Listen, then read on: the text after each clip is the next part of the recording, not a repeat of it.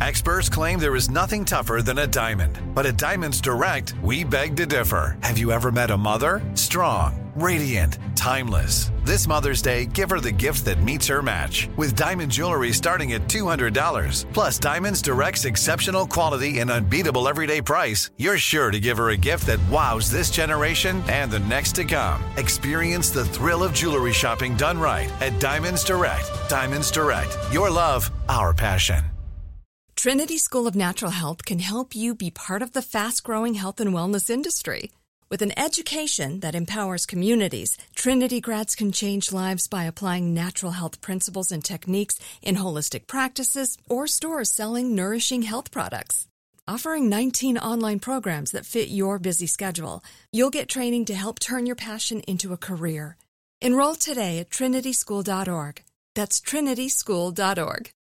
Are you looking for the perfect move in ready home this spring season? Now's the time to buy at Fisher Homes. For a limited time only, enjoy below market interest rates starting at 5.375% APR, 6.139% APR. With these exclusive lower rates, you can save hundreds on a move in ready home and start enjoying the benefits of home ownership even faster. Schedule your personal tour with one of our new home specialists at FisherHomes.com and make this spring the season you find your perfect home sweet home. Financing provided by Victory Mortgage, LLC, NMLS 461249, Equal Housing Lender. Cable news is ripping us apart, dividing the nation, making it impossible to function as a society and to know what is true and what is false. The good news is that they're failing and they know it. That is why we're building something new. Be part of creating a new, better, healthier, and more trustworthy mainstream by becoming a Breaking Points premium member today at breakingpoints.com. Your hard earned money is going to help us build for the midterms and the upcoming presidential election so we can provide unparalleled coverage of what is sure to be one of the most pivotal moments in American history. So, what are you waiting for? Go to breakingpoints.com to help us out. Good morning and welcome to Counterpoints Friday. I'm Ryan Grim here with Emily Jashinsky. Emily, how you doing? I'm good. I forgot my glasses once again. Lest you think that I would only do it one time, I have done it again. So please excuse any squinting if you're Yes. watching this on YouTube. some serious. I'll, I've got my glasses here, so I'll be able to read everything that you need. I learned that Ryan actually has great eyesight, which he wears glasses a lot, but uh, I guess it's for like when the It's teleprompters tele- are really yeah. small. Yeah. Right. Otherwise, I otherwise I stay away from them. That's why I don't even have contacts. I was just but telling you reading you the have a teleprompter, like, forget it. I can't do it. Yeah. It's, So- it's not easy. All right, so there was some really good news for the economy, and also some good news this week uh, for Democrats. There's the narrative of, since mid-October, fairly, because you started seeing like a polling collapse, was that the red tsunami was back, the red wave was back. Uh, this week, you haven't seen a counter narrative develop in the press yet. If the press wanted to concoct one, the numbers were all there. So Tom Tom Bonier, so de- Democratic strategist, uh, compiled these. Let's put that up. This is a a one. Uh, he he pulled up a bunch of different uh, generic. Uh, generic poll, generic congressional generic polling Generic, data. generic ballot. Generic ballot. Yeah. That's what it is. Which is which is one of the most reliable sources so far that we've had. This this one has not fallen apart.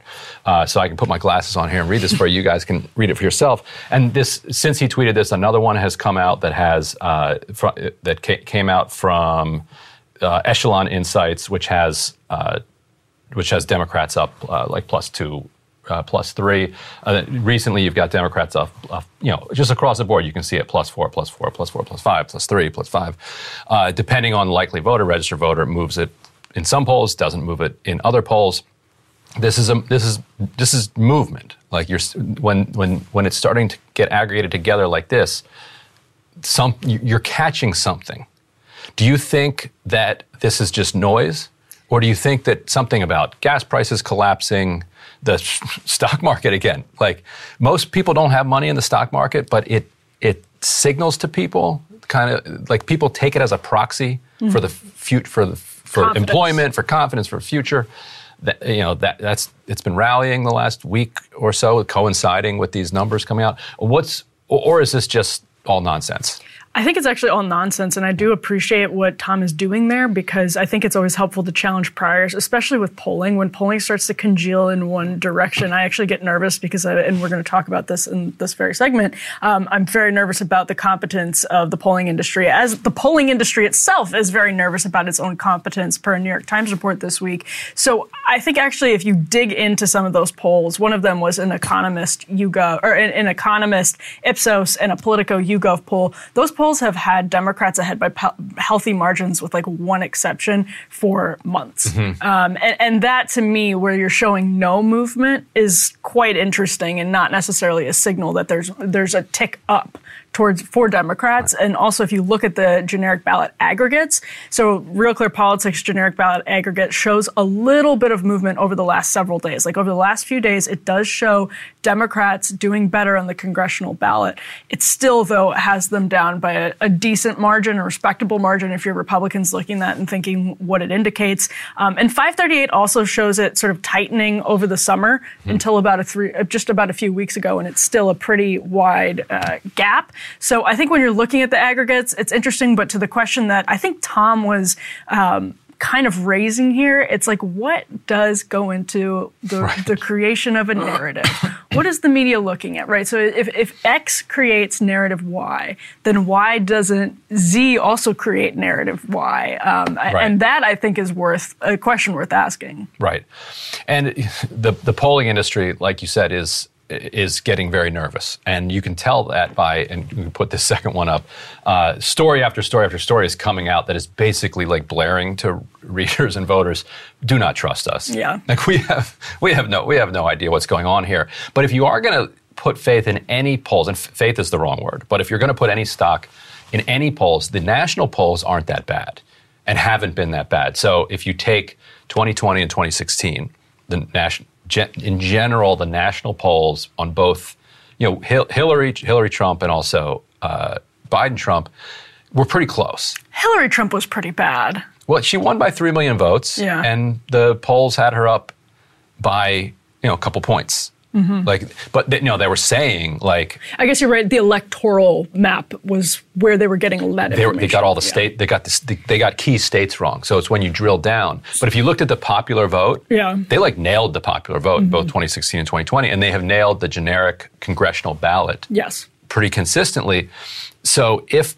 now the, they the aggregate does because obviously they're all over the map here it, democrats need to be like what plus plus two or so You need to be up a win- bit to to win good, yeah. like they don't if, if it's even uh, because of the structural advantage that republicans have republicans will control the house and that's why 538 it's a key that's one of the reasons 538 still has republicans it's something like an 81 82% chance Mm-hmm. of of holding the house but a, but a very but a very close margin. And and so movements in that generic poll, I think, are a lot more interesting than new polls coming out of Wisconsin or Pennsylvania or Nevada or even Florida, like or Ohio. Like those might be wildly off. We might find out they were off by ten.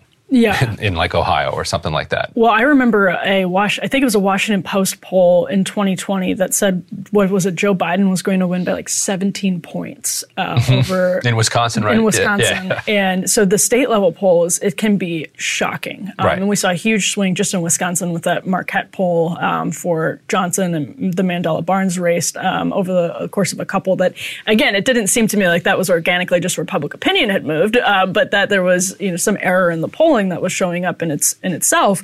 Um, but that is the the state level races though like the fact that we can't gauge them well is kind of insane. And from the pollsters perspective it's insane that we would expect them to maintain the same level of accuracy when if you look at some of the articles that we just put up on the board from the New York Times and 538 they're talking about some really huge like mm-hmm. tectonic shifts in what they have to tackle. So they have all of this technology up upheaval.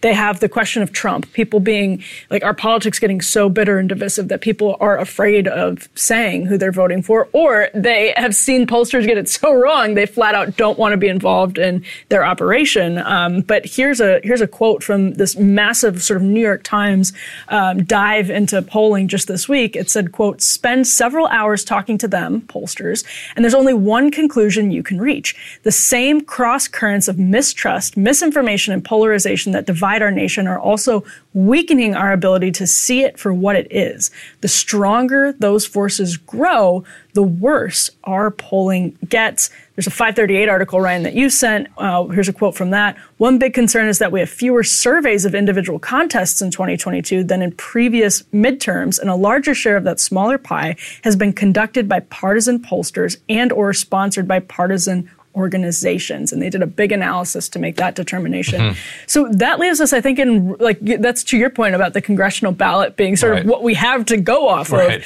That's what we have to go off of. Until but, we don't.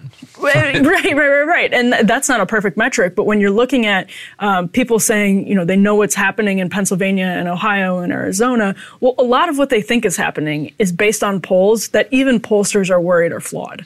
Right, because they're going to get turnout wrong a lot the, the more local you get. Mm. And so that's why when you do a, compl- a national poll, a lot of the mistakes you make wash, wash themselves out on each side. And so 538 had this fascinating look at and we, we, included in that earlier one, is fascinating look at people who aren't doing polls. Mm-hmm. And you, you start to read that story and you're like, well, this is an impossible story to do. How on earth can you do a story uh, based on people who don't answer polls? How do you know who they are? Because they don't answer you. Well, the answer is so they started out with this gigantic sample of people uh, and then conducted a longitudinal study, which means they, they came back and they, they hit them you know, every month or so to check in where they were. And so it's easier to get somebody in this first time. So they get so they got like thousands of people in for the first time. Then a bunch of people didn't show up for the second round. Mm. Some more people didn't show up for the third round. But then it plateaued. Like once you were, did the first two, like you were in. So you then so that gives you a characteristic of people who do polls and the characteristics of people who dropped off out of polls. One of the con- conventional things that people think they understand is that uh, Trump supporters aren't going to, you know, are going to be less likely to take this poll. They, and they sort of did find that. Republicans in general. Republican, right. Republicans in general were more likely uh, to drop out. Weirdly, Fox News viewers were more likely to participate mm-hmm. in the poll. It was Trump supporters who are primarily supportive of Trump and not the party, and who get their news from social media. Mm-hmm. Those were the ones that were, you know, the most likely to drop out in a disproportionate way to to other ones. But the real people who dropped out, and this is a, a sad statement about our democracy, but one that everybody I think watching this will understand: people who just aren't going to vote. Yeah. Like that, so, it's not like the people, the, the main people who aren't taking political polls turn out to be people who are like, well, I'm not voting. Get away from me. Yeah. Like, don't, don't bother me with this. I don't want to talk about this. Yeah. Cause I'm not, I'm not, and they're like, why would I waste your time or my time? Yeah. Like, I know I'm not going to vote. Right. So. But then again, like that's so that metric aside, whether or not somebody's going to vote is also becoming harder for pollsters to gauge, right. and thus you have a huge difference uh, between polls that just go with registered voters and polls that go with likely voters, and it's just like this huge nerdy, somewhat right. nerdy distinction that has a just gargantuan effect on the quality of those polls. And I mean, it's just one thing that people forget, or I, I guess maybe sort of want to not talk about in Washington, is that uh, when 538 is talking about those those partisan polls, those part the more we're relying on partisan polls the more we're allowing them to do what they're intended to do which is influence these elections partisan polling is not just for personal information. There is uh, a, a, sort of influence uh, ambition involved in right. all of that too. And so the more we're relying on things like that, the less well off all of us are. Right. But I think what's really, really noteworthy is that from all of those uh, articles, that pollsters are very nervous about polls. And this is after half a decade um, of, of looking at dramatically big right. misses in some of those states, as you mentioned, Ryan. And, and what, yeah, and what the pollsters have been trying to figure out is are the people, you know, who we can't get to these, which let, us say it's the Trump supporting social media users, as they describe them, are those people similar enough to other Republicans, like Fox News watching, you know, main sources, Fox News, Republicans, that if we increase the weight that we give in a poll to the Republicans that we did talk to, are we going to be able to make up for the fact that we didn't talk to all these other Republicans? That's the big question. Because if if they're roughly the same category of people, then your numbers are going to be accurate, whether Mm-hmm. whether those people talk to you or not, because you know generally what they think. But they're not. I don't think. Yeah. Like I think though there there are different type. You know, people are getting people who get their news from different sources are going to end up voting differently. And so I think one of the key questions that has hasn't gotten as it, you, it was getting a lot of attention like a year ago, but it's kind of dropped off. Is is the question of whether those voters, these Trump supporters who like Trump more than they like the Republican Party and who are mostly just online, uh, t- tend to be younger, uh, like itinerant voters, are they going to show up for the midterms? and for Republicans, right? Right. And is it? And that's a huge question, by the way, um, because we know that there are a, there's a good handful of people who support Trump more than the Republican Party who had previously voted for Barack Obama, and these people are in swing states. And what do you think? You know these people better than me.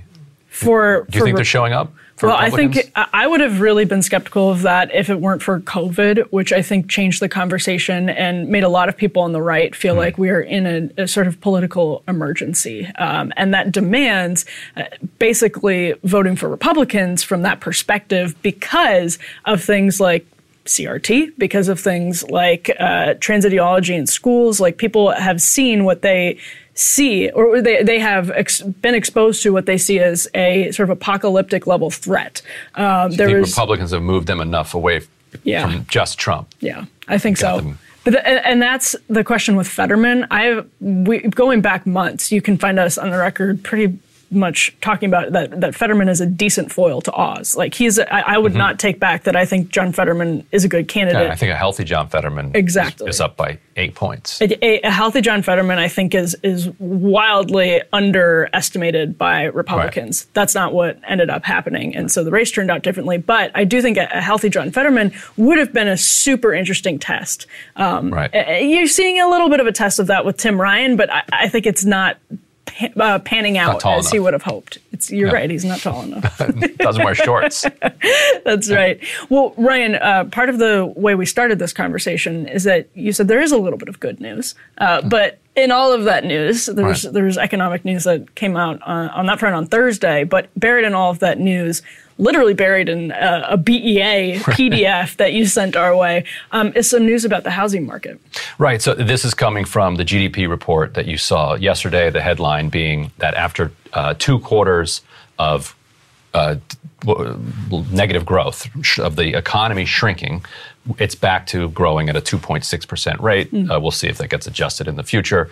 Uh, but the the biggest, or one of the biggest uh, drags on the economy was in housing. And now this is to be expected from, you know, not just expected, but kind of uh, done on purpose from what the Federal Reserve has been doing by tightening monetary policy. Matt Stoller would be very happy, I think, in some ways, sort of, to see this, but not. What, what Matt wants to see is re- rents go down uh, rather than a complete housing crash. And I don't know if you can get both. But so let's let's put up this uh, from from this.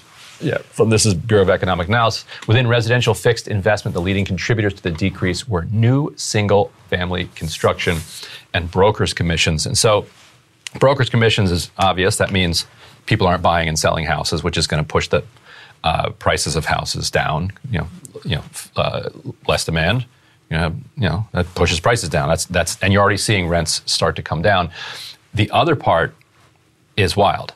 So we're, in other words, with with mortgage rates at over seven percent at this point, home builders are like, well, we're not we're not building homes right now. There's because you just crushed all of the demand, and so if if you are trying to get prices down, and you believe in supply and demand, basic supply and demand, there's two ways you can do that: reduce demand so fewer people can buy homes, or reduce uh, or shrink the economy, which which then reduces the supply. The other way to get prices down would be to increase the supply, so that now instead of uh, 10 houses in an area, there are 50 houses in an area. Yeah. So all of a sudden now, those become more affordable.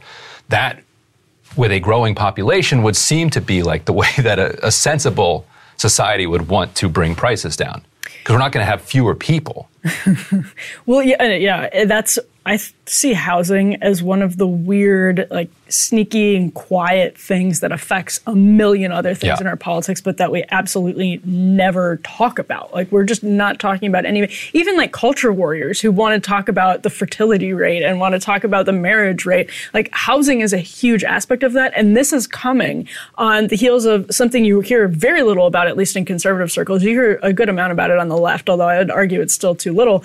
Um, Housing shortage that is like creating this totally out of touch aspect of what people consider the American dream, right? Young homeownership. That's your investment, that's your property, that's stability, and that's the sort of place that you build the rest from.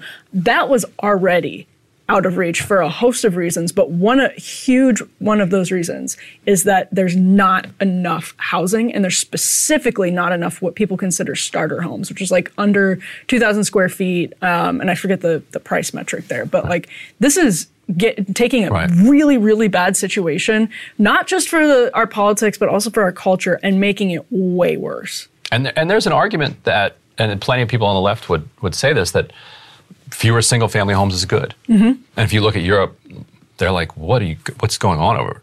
What are you guys doing? All these single, just endless homes. Yeah. Like, why don't you guys live in row homes or in apartments or in you know multifamily housing? Like, Yeah.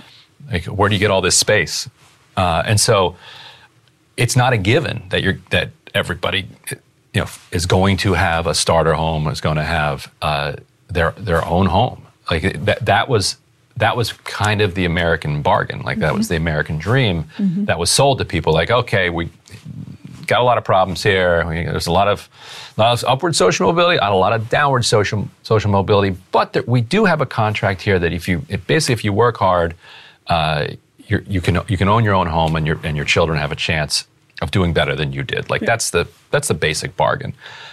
Now that we're pulling that bargain out, we're saying actually, you know, not so much. And and the Fed, uh, by turning this around, could create a kind of structural fundamental shift in construction that just says, you know what, the single family homes we've got, that's where that's what we're going to go with. From now on, we're doing, you know, multifamily homes, apartments, condos, Well, and homes. so could lawmakers on the local level, like hmm. across the board. And obviously, they are deeply involved Which we in kinda need also, zoning like, questions. Yeah, but it, so there, the New York Times actually had a super interesting dive into basically the death of the starter home that they published last month. And here's a paragraph from it. They wrote, "From a builder's view, there's nothing particularly preferable preferable about higher end homes. The profit margins aren't generally higher. They demand more customization. They're riskier to build in economic downtimes." Entry level housing, on the other hand, is invariably in deep demand. So, where did it go? Um, but the demand question, I think, is interesting too, because there are, I, I actually would totally believe that demand has gone down just because a lot of people have, have uh, people my age have been conditioned to see this as something that is out of reach, right? Like since the Great Recession, it was the the talking point is that this is out of reach, and that's true for a lot of reasons. Um, but I think it's also sort of a self fulfilling prophecy to that extent because people don't even look. Um, I, I mean, I know there are jokes about Zillow now. Like SNL did a great sketch about like people scrolling Zillow. Um, and listen, we've all done that. Uh, but the idea that you would actually sort of make a move on it um, is a is a totally different question. And I feel like a lot of people just genuinely see that as out of reach. So I think maybe there's a, a, a chunk of demand that probably isn't there where it used to be. Uh, but at the same time, the demand in general is absolutely there. Right, but de- demand like from your heart is different than demand coupled Yeah. with the, the ability to pay. Yeah. And so if you're slowing down the economy, what that means is that people have less money, people have unemployment goes up, people are in deeper debt. So de- so demand isn't just like that would be nice. It's like that would be nice, but I can also afford it. Right. And did the Times say it was mostly about affordability, or what was their what, what was their takeaway? that it just zoning reforms basically It- like zoning law is one of the reasons that a lot of this hasn't happened um, and that it's just kind of a market what's the best way to describe it? Maybe no just man's like, land market kind of thing. Yeah, it's just like falling through the cracks of the market. The idea of the, the starter home, um, and I thought it's particularly interesting that they're saying, well, this, it's not like it's worse for developers. It's not like developers are doing this because of you know the invisible hand. Like there there actually is a market incentive for that, um, including demand, as they say. There's invariably deep demand for affordable starter homes. So it's it's a really serious problem. It's the same thing. Like uh, just coming from the perspective on the right, it's the same thing with student loans, right? Like we cannot be talking about marriage and children and not paying attention to the fact that people are drowning in student loan debt. You and I disagree on what the solution should be to that, but the fact that like it's the same thing with housing, student loans, there are all of these kind of financial issues that the right has for a really long time sort of shrugged and left to the market and said the market will sort of work this out that the invisible hand will, will sort of guide us uh, to uh, fitting all of these puzzle pieces together. Um, but that has wreaked havoc on the culture too. It's wreaked havoc on, on things that Republicans really purport to care about right now. Um, and again, like a lot of people probably disagree on what the solutions are. I'm just saying they don't even talk about these things. Yeah, and I think w- one of the things that I think is going on is because they have uh, kinked so much multifamily housing and so many apartments by you know the the NIMBY Yes. Yeah. uh, NIMBY blockages, that uh, there are a lot of single family homes that are now occupied by multiple lots of people. Yeah. Like say you got a group house with like four people in their 20s living in it who are all, you know, professionals Mm-hmm. or they're all or they're all you know eh, they're, they're yeah, exactly. You know, you know what I'm talking about. Yeah. So, Yep. uh, if then you build more multifamily housing, uh, you build more apartments, like th- that those people might prefer to live in because then they get their own space. Mm-hmm. Uh, then you free up all of this other housing for then for actual families, single family housing for single families. Right. So it's not it's not necessarily an either or. If you and if you're saying like, hey, we, we need more single family homes, well, one way to free up more single family homes is to make it so that you're not packing so many people into so many so many of them. Give those people a place. And I think the broader point is that you know this this indication that you pulled from uh, the BEA. I think I have the exact sentence in, in front of me. Uh, yeah, real GDP turned up in the third quarter, increasing 2.6% after decreasing 0.6% in the second quarter. The upturn primarily reflected a smaller decrease in private inventory investment, an acceleration in non residential fixed investment, and an upturn in federal government spending that were partly offset by a larger decrease in residential fixed investment and a deceleration in consumer spending imports turned down. That's the paragraph that, that you pulled Yeah. out. And you can see how all of these things are happening on the surface, and then beneath that is lurking, I think, something pretty troubling. And this Oh, is going to this is this is throwing gasoline on that fire. I mean, I, I don't mean that with the, the sense of like intentionality, but it's making a bad situation worse. Although it is And- kind of intentional. well, yeah, yeah. It- it's not like they it. don't know that that's going to happen. it. If if the reduction in brokers' fees can warrant a mention in the overall GDP, its impact on overall GDP, that is a massive reduction. Suck to be a real estate broker right now. Yeah, If you're um, if you're watching this, I I feel for you. This must have been a rough couple months. And again, taking a bad situation and making it worse in ways that will ripple out. Um, so we'll continue to pay attention to that. Should we move on to the chips news? Let's do that. All right. Well, the the chips legislation is has seemed to already been yielding fruit.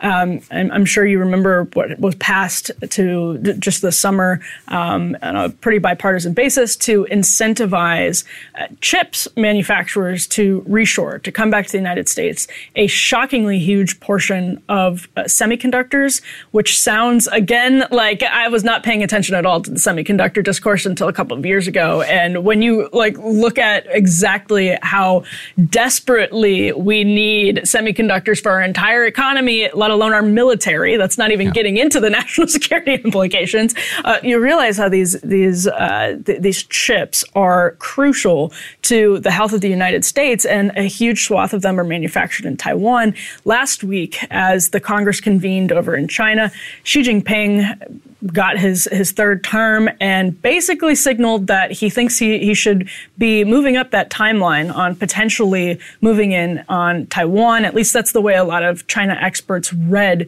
his comments in regard to Chi- Taiwan last week, which I think were, you know, they're, they're sort of characteristically and uh, predictably vague. But the China watchers who saw that, you know, said this is an indication that he, he seems itchy, even more itchy, to move in on Taiwan. So the reshoring efforts in the United States need to happen a whole lot faster. And as it turns out, we don't have a lot of people who are qualified to work in the industry. Yeah, so we could put this put this element up, the reporting here from Computer World, which dives in, dives into the the labor shortage all across the board. Um, the CEOs and, and the other and the hiring managers interviewed in the story are like, we can't find people for anything. Yep. Like we're it, we're, we're getting killed. One one guy's like, you know, it took I it took me a year searching the world uh, to find this what engineer for this position, and then it took nine months to get the visa approved. Nine months is fast. Like that guy's lucky Yep. that they got that through in nine months. Our immigration policy uh, around this hasn't been updated in 30 years. Uh, there's there are there are quotas that we have that are, that are capped. That once you've gotten a certain number of uh, people in on these on these particular visas, that's it. You're you're done. No, no nobody else can get through. Uh, the the backlog uh, because of you know inadequate uh, funding plus trying to uh, trying to manage like a 1980s law in a 2020s economy. Plus, and we, we've talked about this before, it, it actually matters. No, no government has ever wanted to invest in like uh, tech upkeep, so they're all running on like. Should see these like computer like you think you're walking into the set of like a 1980s uh, like movie about like like like Halt Catch Fire or something. But the technology is developed here. That's what's super But frustrating. the government can't this. buy it because they're like afraid that the Washington Post is going to catch them like spending money on computers or something.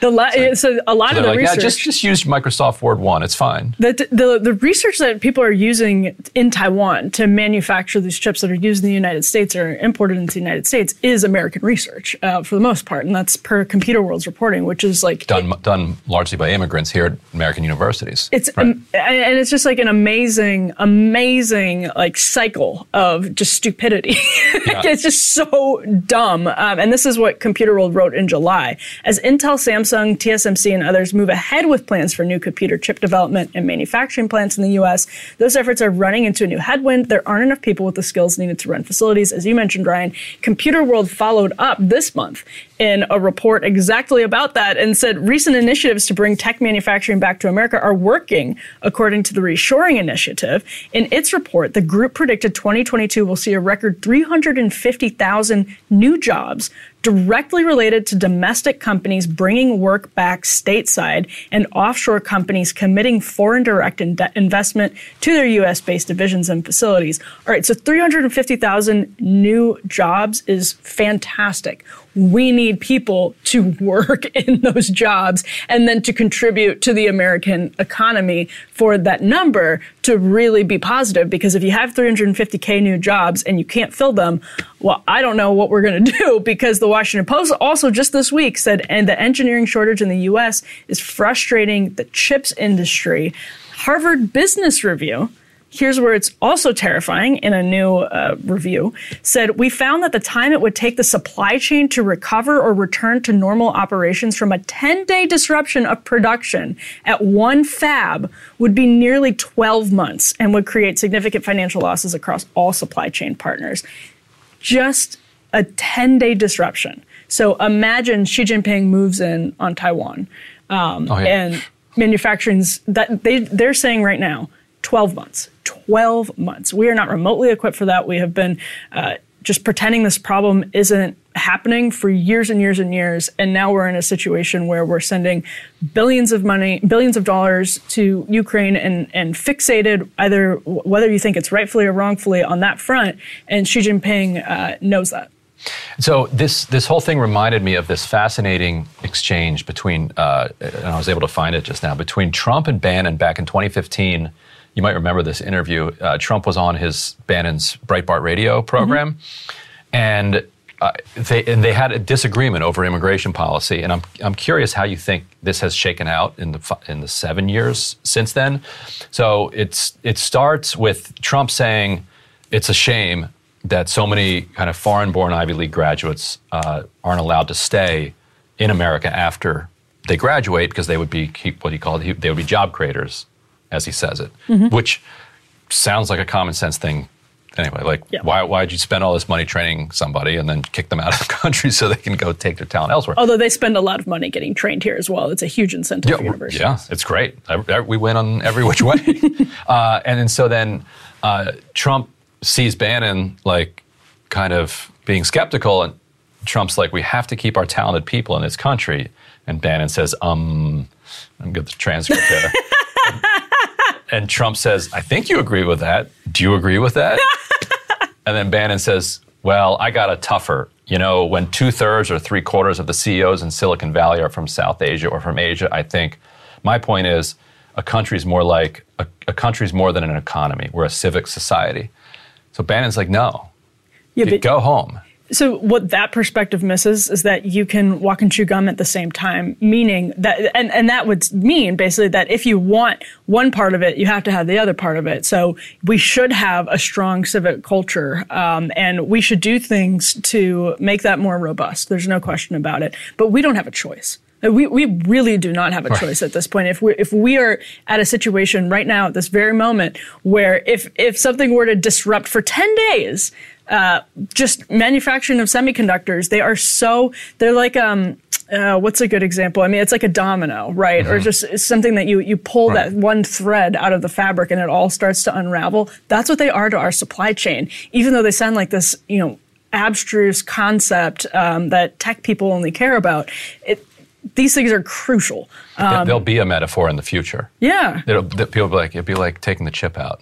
It, I don't want that to happen, but I think Yeah. it's going to. So that's the the point that you have to make to um, people who, and, and I think again, there's like sort of reasons for skepticism about contributing to the American project, the American economy, if you don't really care that much about America, if it's just all about money, and that maybe what Steve Bannon thinks the situation is.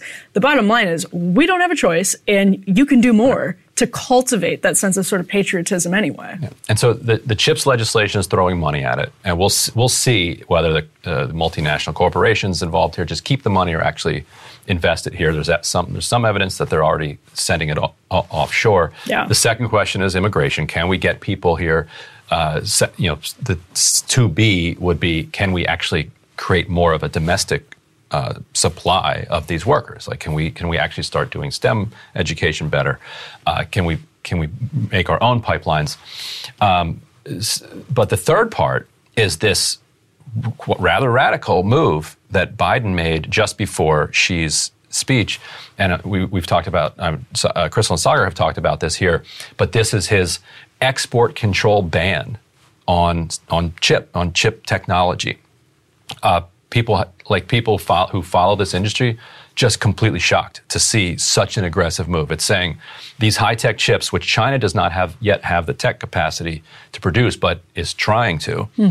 you cannot export these anymore. Mm-hmm. Like it, it, it was, it's a huge, dramatic ratcheting up Did we do that first to them? well, we, yeah, yes, they have. Yeah. I mean, they've they they mess around with us all the time. Yeah, yeah, like they messed around with our solar panel stuff, but we have never done anything this severe Yeah. around uh, around export controls, and it, it's it's giving you know. People say, well, this might make him invade Taiwan earlier. Other people say that this that the fact that he's going to do it anyway means that you cannot you cannot be exporting this technology that will give them a quantum leap uh, in their in their military and other economic capacity. Uh, quick story. I know we got to move on to the next one. Uh, so a, there's this book that I think is like every, everybody should read if they're if they're curious about this, uh, called The Long Game uh, by this guy uh, Rush Doshi. That that sketches out yeah that that's that's that's kind of takes a pretty hawkish gives a hawkish lens to the U.S.-China relationship, and really examines what it is that uh, you know is the Chinese government's long-term strategy. And it, it's kind of so hard-edged and clear-eyed about it that a couple months ago I was like, I, I got to have this guy. After I finished the book, I was like, I got to have this guy on my podcast. When I hear from him, so I reached out to uh, somebody, who, actually to Stoller, who who knows him, and he's like, oh. Uh, he's at the NSC now. So he now is the director of China policy at the National Security Council for Biden. And having read that book, uh, it, it is a remarkable fact that that the U.S., which has been so dovish uh, on, from both parties uh, for so long toward kind of cooperation with China, permanent uh, trade relations, et cetera, uh, has somebody with this kind of uh, perspective on them. And so when when this was announced, uh, when Jake Sullivan announced this this chip export ban, he said this is 100% national security decision. This yeah. is not about an economic decision.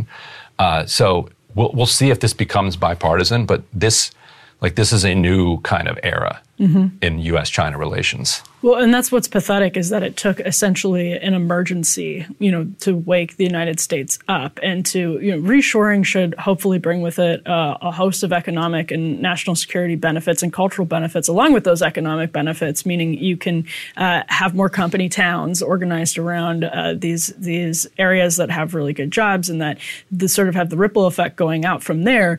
Um, but again, these things did not just go to China in like a case of happenstance. Like this was an intentional thing, like moving manufacturing of these to Taiwan, moving manufacturing or letting so much manufacturing go to China. This stuff happened as doing it all on, on Taiwan. What what what are you thinking when you know like where this is headed? well, they like did nobody, Nobody, thirty years ago was like, uh, "Are we sure no, this I island mean, right off China's mainland that they claim with some legitimacy?" I went back is and the place to put this semiconductor industry. I went back and read Bill Clinton, a New York Times article about what Bill Clinton was saying um, around the time of the WTO, and it is shocking um, what level of just incompetence informed that decision. And nobody wants to, you know, make their own country. They live in that country, their grandchildren live in that country, and yeah, if they have a bunch of money, they know they'll be fine. But at the same time, they want to have a good historical legacy. Like there's incentive yeah. to do a good job as president, and they really thought that was a good decision. Truly yeah. thought that was a good decision, and that's because you have people chirping in your ear um, for whom it will immediately be a great decision. And yeah, well, it's good for some of them. Yeah, it's good for some of them. And just right before, it's just a terrifying fact to end this on. Um, I read an analysis this week that if you get a new uh, chip company in the United States from point A to point B, so starting construction, opening up the doors, three years. Think about that, and think about that in, in Xi Jinping's mind, um, because that doesn't leave us any room. And one thing I learned from Doshi's book back when Clinton was doing that, their, their strategy had a name. It was called Hide Capabilities and Bide Time. Mm. Like that's, that's what they named it up through 2008. And after the 2008 financial crisis, like, all right, let's roll. Yeah, we did. We did great yeah. on that. Yeah. we really read. We've hi- we've hidden capabilities enough. So we saw yeah. right through that. All right, let's talk about the World Cup. Actually, I don't know if I've ever asked you. Are you a soccer fan? I played soccer in high school. Does that count? No, for anything? no, I'm not really. A, I'm not really a soccer you're fan. A, you're a football guy. Yeah. American football. Yeah, American football. Right. I mean, soccer's fine. Like, I, I, I don't hate it. Like, no. Watching it as much as some people do. No, I like soccer. But that said, uh, this is not a happy soccer story at all. Uh, this is a, a sort of crazy story that will surely develop um, over the next few months. This is from the Associated Press. A former CIA officer who spied on Qatar's rivals to help the tiny Arab country land this year's World Cup is now under FBI scrutiny, and newly obtained documents show he offered clandestine services that went beyond soccer to try to influence U.S. policy. That's according to their own investigation. They added the months long FBI probe focuses on whether Kevin Chalker's work for Qatar broke laws related to foreign lobbying, surveillance, and exporting sensitive technologies and tradecraft, tradecraft, said two people with knowledge of the investigation.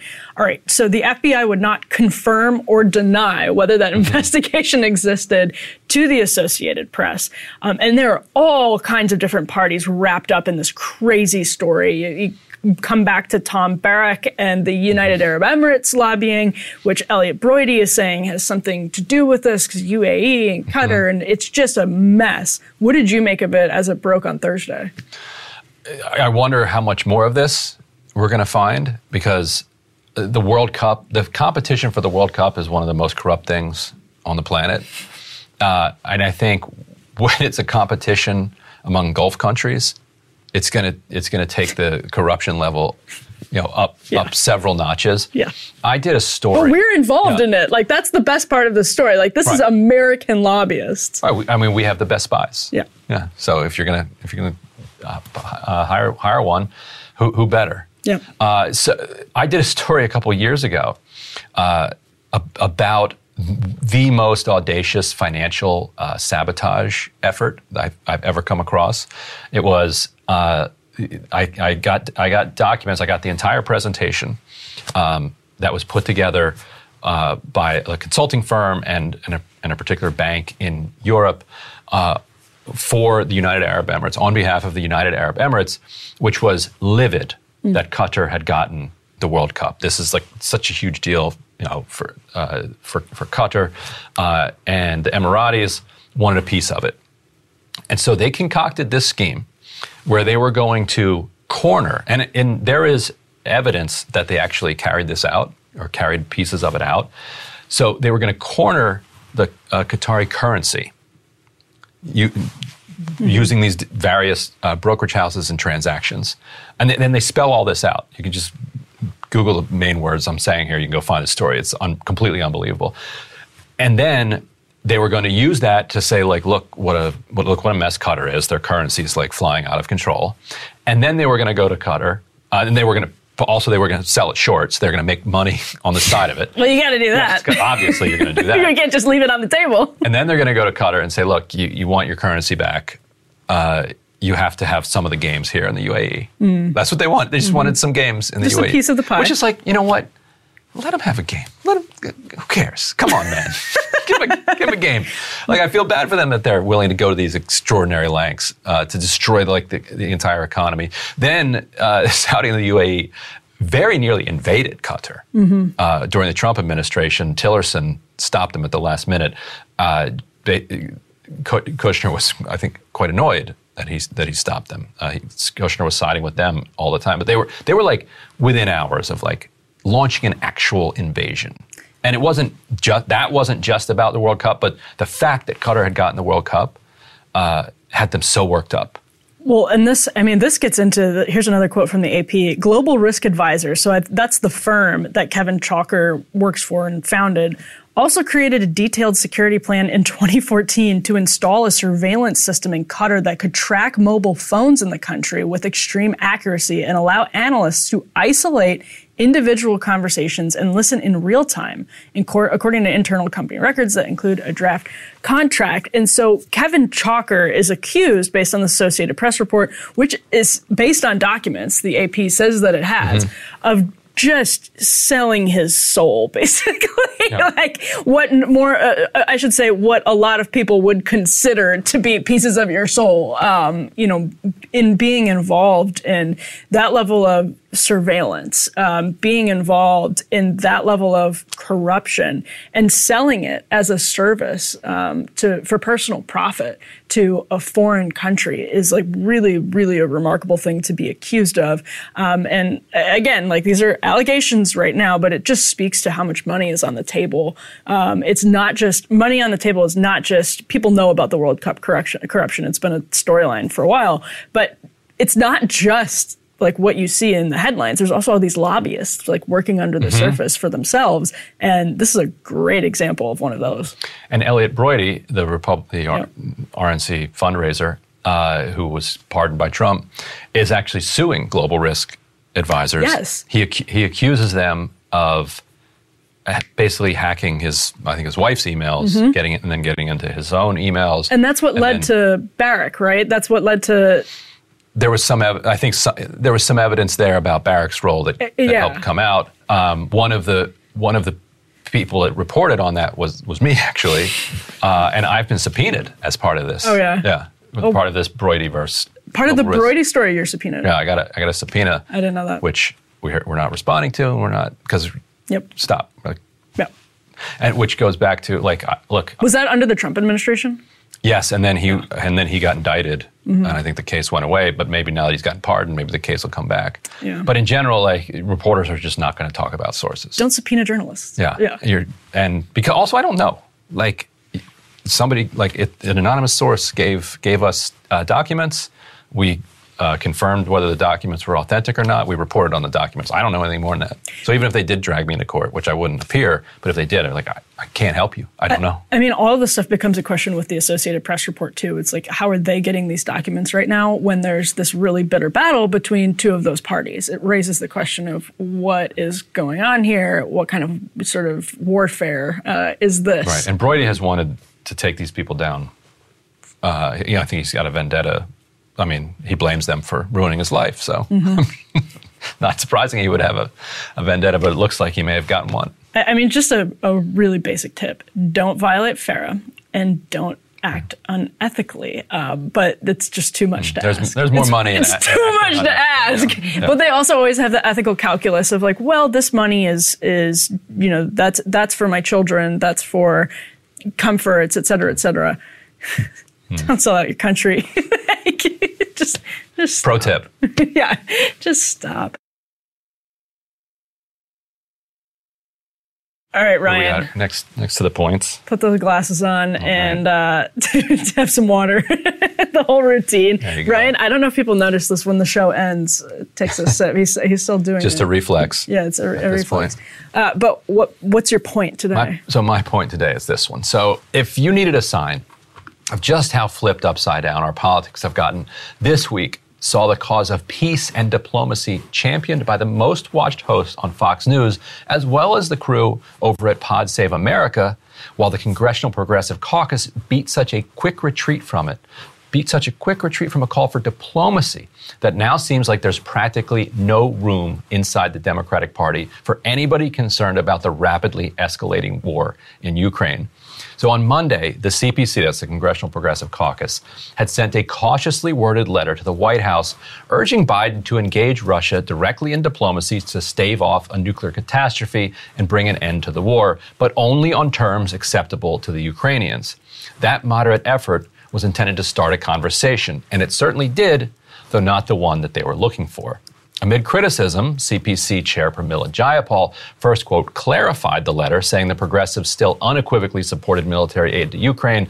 And the next day, she then fully withdrew the letter, blaming staff for sending it out unvetted and promising they would only support negotiations, quote, after Ukrainian victory, unquote.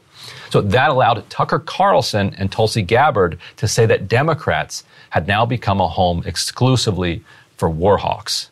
Progressives in the party, the liberals, acting like liberals have acted for like 100 years and saying maybe we should, and I want to say I agree with them completely, we should try to get a peace forged before we all die. And then they have to retract it? Why? here at home and how it's negatively impacting gas prices, increasing inflation, and so on.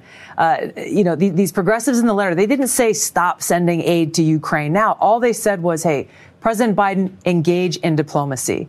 Uh, and the response they got, of course, from the warmongers who control the Democrat Party in Washington was to immediately be smashed to pieces, so much so that these Democrat members of Congress cowered in the corner with fear and now have gone so far out of their way, apologizing profusely for having the audacity to call for diplomacy in this war that's putting us all at risk. But now everyone in the Democrat Party and the leadership in Washington is walking in lockstep as war hawks, no one daring to even step outside the line and say, hey, diplomacy, let's exercise diplomacy.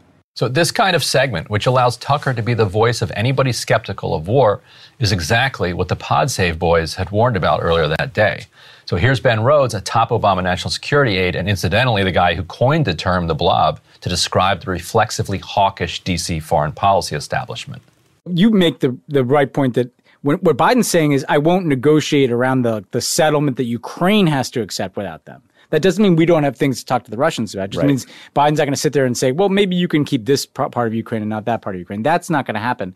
But to your point, if you don't create any space for kind of debate in the center here around this policy, you know where all the concerns about the war are going to go. They're going to go to where Kevin McCarthy took it, right? Totally. Which is that like, hey, I'm getting uncomfortable here. There's nuclear threats. Let's cut off the Ukrainians, right? a lot of money. So, Yep. you know, to some of you, like some of the Ukraine stands on on Twitter or whatever, who like just you know pile on this stuff, you may might be creating the outcome you don't want because by Dude, punishing yes, anybody yes. who says let's have diplomacy, the only alternative to your position, you know, is where Kevin McCarthy's going, which is like, hey, let's cut these. Where Tucker Carlson is, basically. or yeah, where Elon Musk. I mean, there's Yeah. clearly a void of There's a void of and like discussion. Elon Musk Yeah. is filling it, or that guy David Sacks, some like idiot tech investor, Yeah. right wing goober is filling it. You know, it's like why don't we have the CPC, the Congress, uh, the the progressive in the House fill it, Yeah. or at least try. Well, th- that would be a very healthy place to fill. So Jayapal's claim of a staff error was a terrible look, but it wasn't necessarily 100% wrong. The staff apparently didn't give the other offices a heads up that they would be sending this letter out after several months had been spent collecting signatures. But blaming her staff for that doesn't make much sense because Jayapal routinely sends out CPC statements without letting the rest of the CPC know that they're coming. In fact, her statement withdrawing the letter itself was not run by the other 29 members on whose behalf she was withdrawing it. The biggest error wasn't in the rollout, the mistake was in retreating. If she'd have stood her ground, the blowback would have died out by the end of the day.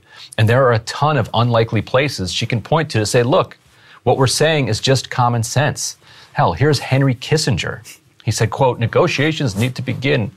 Can you do, how, how's your Henry Kissinger? Negotiations need to begin in the next two months before it creates upheavals and tensions that will not be easily overcome. Ideally, the dividing line should be a return to the status quo ante. Pursuing the war beyond the point would not be about the freedom of Ukraine, but a new war against Russia itself. Anyway, here's retired Rear Admiral Mike Mullen, who's former chairman of the Joint Chiefs of Staff. we've been talking about since before this crisis started an off ramp for him. Uh, I suspect uh, it's in the east, if you will, with those four provinces or some combination of them with respect to how it all ends. Uh, and that really is up to, I think, Tony Blinken and other diplomats to figure out a way to get uh, both Zelensky and Putin to the table. Uh, and and as is typical in any war, it's got to end, and usually there are negotiations associated with that. The sooner, the better. And here's Secretary of State Tony Blinken just one week ago. And we reaffirmed our commitment to meaningful diplomacy that can bring an end to the war, even as Moscow continues to demonstrate through its escalatory actions that its claim to be open to diplomacy is as hollow as it's been since President Putin lost, launched his invasion in February. And that's not surprising, given that the White House was actually fine with the letter that was later withdrawn. The White House, the Washington Post even reported, "quote The White House did not think the letter was a big deal when officials first received it." A White House aide said, noting that the lawmakers went to great pains to praise Biden's approach to Ukraine and express support for economic and military packages. Unquote. Progressives could even also have found backup from the Pope, who said this last month. Quote, after seven months of hostilities, let us use all diplomatic means, even those that may not have been used so far, to bring an end to this terrible tragedy. War in itself is an error and a horror. So, Emily, you got Kissinger, you got the Pope, you got Mike Mullen, uh, Obama on, on the on the Pod Save Well, I am going to be squinting a little bit, so bear with me. Uh, just this week, Disney's new plus size protagonist went viral. The internet debated one of Taylor Swift's new music videos and questioned whether it was fat phobic. So, why are we arguing so much about weight? Well, the answer is pretty simple because it affects most Americans. Nearly three in four adults are overweight. Some 40% are obese. As of this year, 56% of Americans say they're trying to lose weight actively. Now, there's a critical class element to this as well that gets missed in a lot of the discussion. As the CDC notes, overall, men and women with college degrees had lower obesity prevalence compared with those with less education. Among women, a 2017 study found from the CDC, overall obesity prevalence decreased with increased levels of income and educational attainment. So while food executives get rich off of questionable marketing practices at best, they lobby to get away with those, by the way. And magazine writers will cast fat phobia as a social justice issue between their spin classes. People who work three shifts, can't afford Pelotons, and live paycheck to paycheck are being told, well, it's not actually that important to prioritize diet and exercise. Those writers are putting up virtual virtue signal points on their own boards at the expense of people who look to them for accurate information. Remember Cosmo's This is Healthy edition from the middle of the pandemic? A pandemic, by the way, that was targeting people who were dealing with obesity. The magazine, which is owned by Hearst UK, pr- profiled women who wanted to, quote, open up about their personal journeys to reclaim healthy as their own. And Cosmo wasn't alone. The quote, fat but fit debate has really raged over the last decade, and many publications eager to score clicks and social justice points went out at the healthy at any size limb.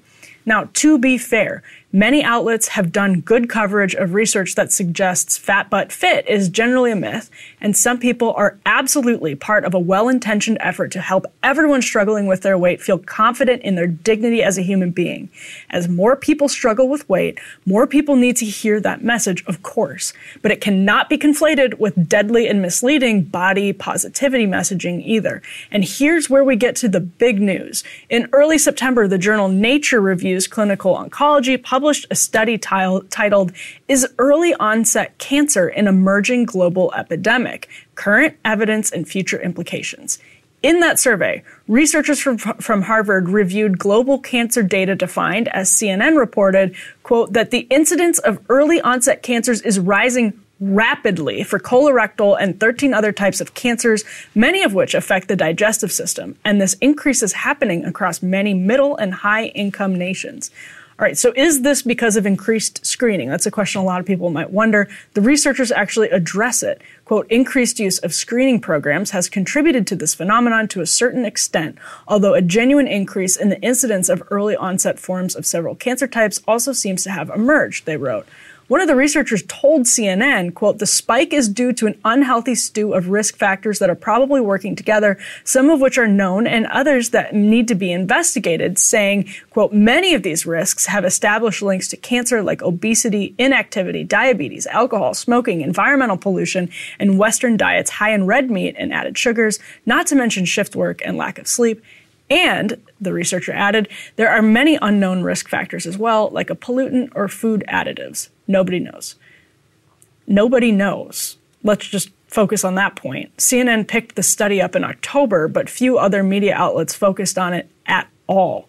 Regarding obesity, CNN wrote in its report on the study, quote, not only has it become more common to have a dangerously high body mass index, but people are becoming obese earlier in life, even in childhood. So these cancer risks are building decades earlier than they did for previous generations. So 40% of the adult population is obese. That number is rising. Obesity is now causing suffering at a higher rate, like cancer and death. The causes are likely all around us in the food we eat, the air we breathe, the chemicals we consume and wear and use in our houses and offices. But just CNN is going to focus on the study from Harvard researchers. We talked last week about what Kevin McCarthy plans to do if Republicans win the House, which will heavily be focused on, quote, oversight, because that's pretty much what you can do in a divided government. Republicans plan to investigate some good stuff the Biden family lobbying grift, the origins of COVID, just this week, though, the FDA, FDA issued yet another benzene recall, this time related to, a, to dry shampoo products. Benzene is a carcinogen. One expert said it is possible to refine the propane, butane, and isobutane, any of these propellants, to not contain detectable levels of benzene. So why can't corporations do that? Or why aren't they? There have been six benzene recalls this year, and this is just an example from one chemical. As we've emerged from the pandemic with a new awareness of how obesity interacts with health outcomes more generally, I'd love to know what evidence major food companies have about their products. I think a lot of Democrats would love to know that too, and a lot of independents. Now that Republicans are boasting a little bit about their broken relationship with the Chamber of Commerce, they can at least in theory, just take the gloves off in every arena of corporate corruption, even ones that they've never touched before. So, what better place to start than the one that is directly killing millions of us and making life significantly worse for millions of people on a daily basis? Technology is new in a lot of these areas. We don't think of technology with food as being new. Technology with food Big news out Thursday on the investigation of the origin of COVID. The HELP Committee was a Health, Education, Labor, Pensions Committee, put out a minor, an interim minority report that lays out much of what they've found so far in their investigation into what sparked the pandemic. If you can put up this element here, this is Dr. Richard Ebright, a, a microbiologist who has been uh, skeptical of the of the zoonotic origin claim. Uh, he, he, he posts this quote from the report, quote, based on the analysis of the publicly available information, it appears reasonable to conclude that the COVID 19 pandemic was, more likely than not, the result of a research related incident. Okay, so we're, we're joined now uh, by Justin Goodman, who's Senior Vice President over at the White Coat Waste Project. And so, Justin, this was a, a, a fairly sober report. It, it did not kind of jump to any firm conclusions one way or another. What it does is it, it lays out uh, the the evidence behind the natural origin, then it lays out the evidence against the natural origin, lays out the evidence uh, uh, for the uh, for the lab hypothesis, which they call a research related incident, the evidence against that. Uh, it relies on public. On, on, on, what has been made public so far. They also say that this is part of a an ongoing bipartisan investigation, the results of which uh, will be out at some point in the future, but they want to get this interim report out. So, as somebody who's been tracking this for a long time, what what did, what did you make of this report?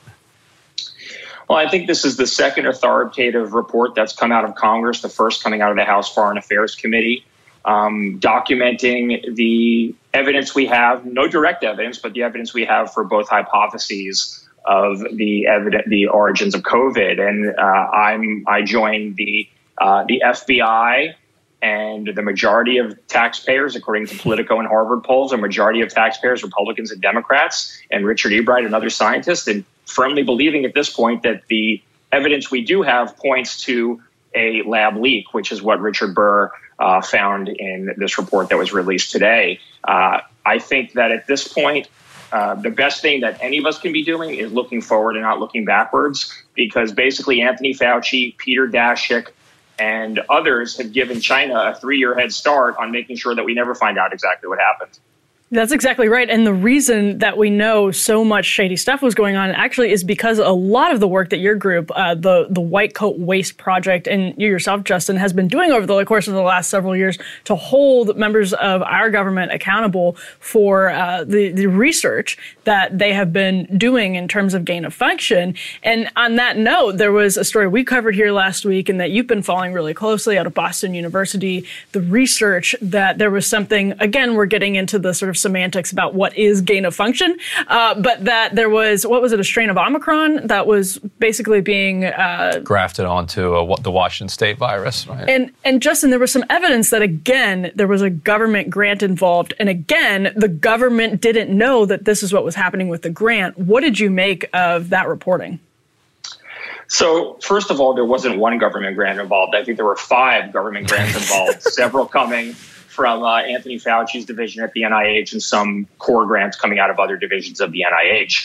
I mean, I think it just highlights what a joke the current oversight of gain of function is. I mean, it's basically uh, an honor system, and you simply cannot trust dishonest mad scientists who are souping up coronaviruses and other dangerous viruses in labs to chase tax money. We can't trust them to abide by the honor system, and they've proven time again that they can't. Boston University is a great example. They took the Omicron strain, which had a 0% lethality in mice. They combined it with the Washington or the original strain that came out of Wuhan, which had 100% lethality. And they created a new strain of the virus that had 80% lethality in mice. So they took a 0% Omicron strain, souped up to be 80%. That is the definition of gain of function. Yet uh, the NIH says they have no idea what was going on there. And BU insists that they need they didn't need any oversight and it's not gain of function.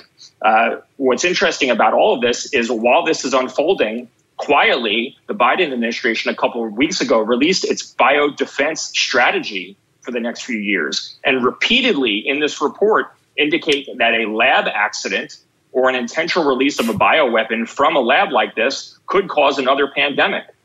Uh, so while the administration has been loath to, you know, really invest in the lab leak theory, and Democrats have been, you know, kind of uh, gun shy about embracing it, certainly the administration thinks there's enough evidence that this pandemic was potentially caused by a lab leak, and there might be another one that maybe we should be revisiting how we oversee this research and whether it should be funded at all. Yeah, Justin, what did you make of that Biden uh, report? Because yeah, a lot of people who, as as you know, are are very concerned about lab safety have become more concerned about lab safety uh, in the wake of the pandemic were really heartened by that report. Like found it to be you know surprisingly strong. Uh, you know, uh, you know there, there are people pushing to make it you know significantly stronger. but it, but it wasn't a total whitewash. What wh- where where do you think that came from, and how does that clash with continuing to uh, give these grants, continuing to uh, if you saw this one, uh, there's a monkeypox uh, gain of function uh, project being done straight out of the NIH uh, hmm. now, straight out of Anthony like, Fauci's lab at the NIH. Yeah, yeah. So what what do you make of that that contrast that the Biden administration itself seems to be at least waking up to some of these risks? while the NIH isn't. It, and it which seems kind of more important that the NIH wake up to it. Well, I think we could look at the history of this issue. I mean, in you know, in the, Biden, the Obama Biden administration back in 2014, they essentially banned funding for gain of function experiments on coronaviruses because they were too dangerous. And that is so you know, a Democrat-led White House took action on that issue. Um, and then that was quietly lifted in 2017, early in the Trump administration, apparently with very little knowledge of the White House at the urging of Anthony Fauci. Um, I think there's a culture that someone like Anthony Fauci specifically, and listen, I don't have any beef with Anthony Fauci outside of his his position and involvement in animal testing. You know, I think you could stand uh, shoulder to shoulder with Fauci on other coronavirus response issues and go toe to toe, with him on gain of function and other horrible animal experiments on dogs and other things that we've revealed over the last few years. So I don't have a problem with him outside of that. I want to make that clear. But I think he's created a culture at the NIH where this type of dangerous experimentation is encouraged and oversight of it is diminished to the highest degree possible, where there's basically free reign to do whatever you want and maybe report it and maybe not and hope for the best. Um, but that's been happening since 2001 in the war on terror, and there was billions of dollars dumped into Fauci's division at the NIH for bioweapons defense and research, and a lot of it has turned into this crazy gain of function experimentation that likely caused this pandemic and is, I promise you, going to cause another one if we don't do something about it. Justin, Republicans say, and Kevin McCarthy told me, in fact, that one of the things they plan to investigate if they win the House of Representatives and have a new Congress is the origins of COVID and the origins of the pandemic. And they're saying um, that's that's one of the big agenda items come January if they win the House. My question to you would be, who's the first person that you would call to testify, and what are some of the questions that uh, you think absolutely need to be asked?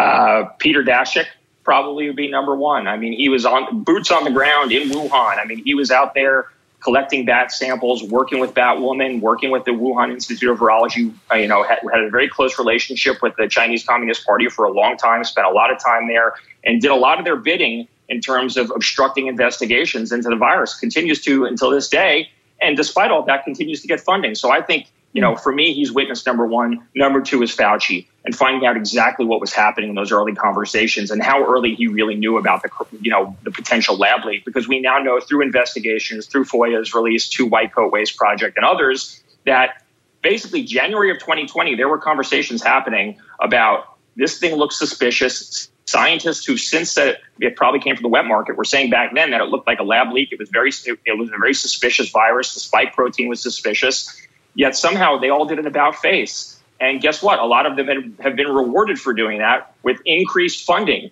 Uh, Peter Daszak has received over $20 million in new taxpayer funding just since the pandemic began, including from NIH, including from USAID, including from the DoD.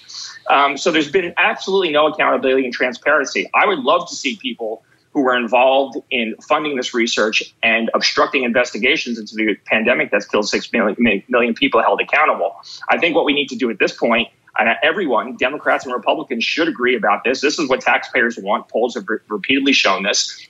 Pause gain of function again for another five years. There's a bipartisan bill introduced by Henry Cuellar, Buddy Carter, and Mike Gallagher to pause gain of function research for five years while we get our hands around how and if we can conduct this type of experimentation in a way that doesn't risk causing a pandemic.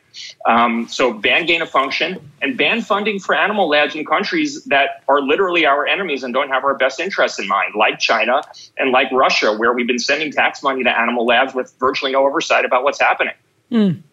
So Rich, Richard Burr, the top Republican on the Help Committee who signed the, this minority uh, report, also in, interestingly used to be uh, chair of the Intelligence Committee, and so presumably has some insight into this from from that perspective. But I'm I'm curious where where you what what your sense is of where the Democrats are. I'm wondering the fact that he said that they're still working in a bipartisan fashion with the help committee Democrats was at least heartening because I haven't seen any much, much other public evidence that Democrats are even remotely interested in this. Have you gotten anywhere with, with Democrats on the Hill on this issue? Hmm. So, in terms of someone signing their name on the dotted line and actually doing something, Henry Cuellar, Cuellar is the only one who's actually done anything, introducing legislation uh, to put a pause on gain of function experiments for five years. And did he uh, get? Did he get? Uh, did he? Did he get? Protect Our Future money in his campaign.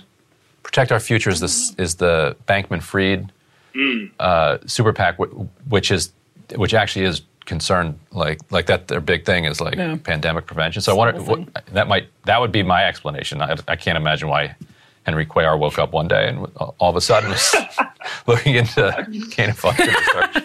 Hey, well, his I voters probably are interested. Yeah. Well, I mean, yeah, they probably they should be. I mean, yeah.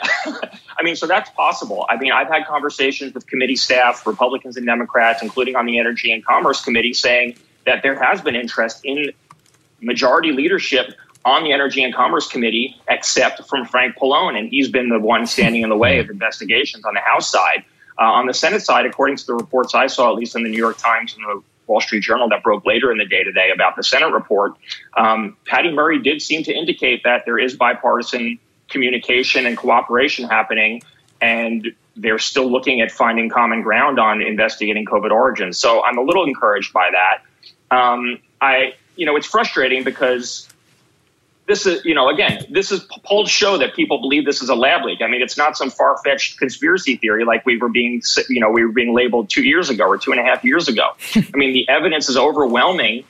Circumstantial evidence is overwhelming that this came out of a lab. There's literally no evidence it came out of a wet mark. And even the papers saying that it came out of a wet mark are also saying that there's actually no evidence it started here. Maybe mm. it amplified here. Yet we have a virus that's eerily similar in construction to what caused the pandemic sitting in the Wuhan lab. Uh, maybe brought there from Laos, maybe brought there from southern China by Peter Daszak and, and that lady. But uh, I mean, I think, you know, the report that was released by the Senate today is pretty comprehensive in recapping what we know as of today and led them to the conclusion that it looks most likely that it came out of a lab. So whether or not it did, the fact that the White House and com- both houses of Congress, Democrats and Republicans, the FBI and others believe that it's likely a pandemic that killed six and a half million people was caused by a lab leak should cause us to do everything in our power to make sure that doesn't happen again, including and not limited to banning gain of function research.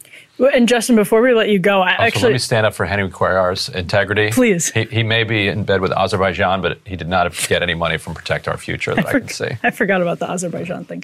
Uh, Justin, before we let you go, um, White Coat Waste is such an interesting project, and the way that you guys approach this issue is such an interesting project. We'll have to have you back sometime to talk specifically about animal cruelty and, and the way it all, uh, the way your group was sort of formed and has evolved. Um, but tell us actually just a little bit about the mission of, of White Coat Waste, because to Ryan's question um, about whether Democrats are signing on the dotted line, initially, uh, the, what you guys have been looking at was, well, how do we get Republicans on board um, with this issue of animal cruelty? That's absolutely right. I mean, White Coat Waste, we, we, consider ourselves to be a taxpayer watchdog group, and we fight to end $20 billion a year in taxpayer funding for animal testing. The government actually outspends the private sector on animal testing two to one. Uh, and White Coat was started by my boss, our president and founder, Anthony Bellotti, who was a Republican political operative. and he actually worked in an animal laboratory in high school for an internship and was so horrified by what he, by what he saw, he thought, I'm going to go get a toolkit in politics and then one day circle back around and use those tools to fight against animal experimentation funded by the government. So he started White Coat. I was the first employee, and we take on federal agencies that are wasting tax dollars on cruel, dangerous, and you know, in many cases, just completely stupid experiments on animals. So we've actually met with the Trump administration. We met with the Trump White House in January 2020 to warn them about these labs in China, specifically mm. the Wuhan Institute of Virology, getting NIH money.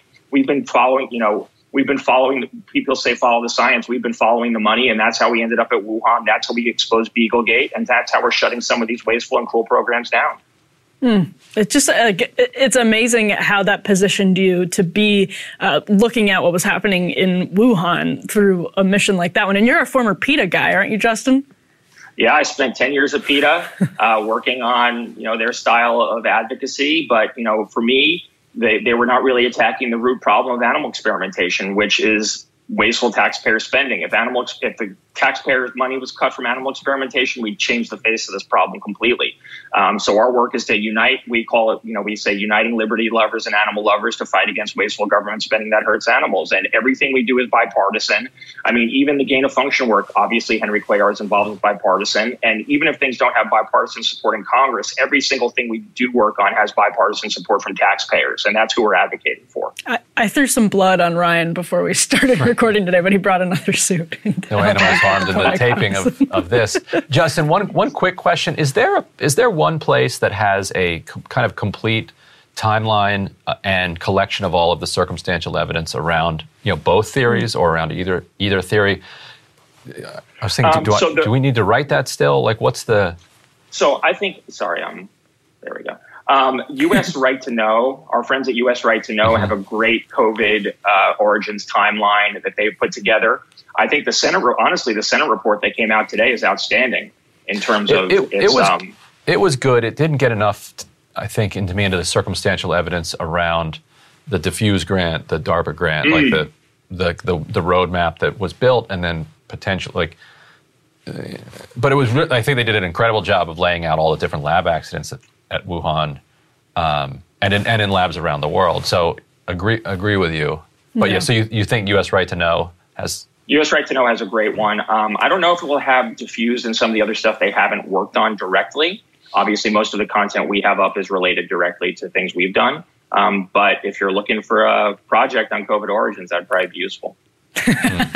All right. Well, Justin Goodman, Senior Vice President over at the White Coat Waste Project, thank you so much for your time. Thanks for having me. Absolutely. And that does it today for us today on this edition of Counterpoints Friday. Uh, I'm going to remember my glasses next time. We'll see about that. Have a great weekend, everybody. See you, everyone.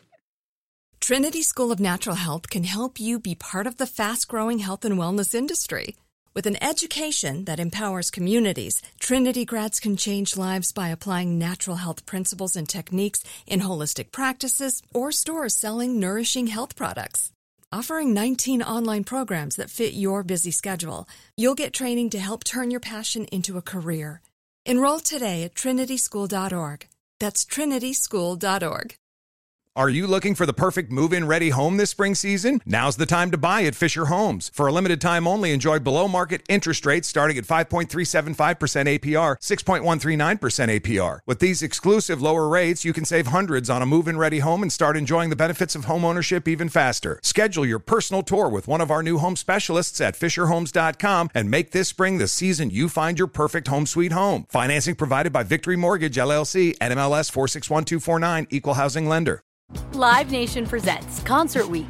Now through May 14th, get $25 tickets to over 5,000 shows. That's up to 75% off a summer full of your favorite artists like 21 Savage, Alanis Morissette, Cage the Elephant, Celeste Barber, Dierks Bentley, Fade, Hootie and the Blowfish, Janet Jackson, Kidz Bop Kids, Meghan Trainor, Bissell Pluma, Sarah McLachlan. Get tickets to more than 5,000 summer shows for just $25. Until now through May 14th. Visit LiveNation.com slash Concert to learn more and plan your summer with Sean Paul, Sum 41, 30 Seconds to Mars, oh, and Two Door Cinema Club.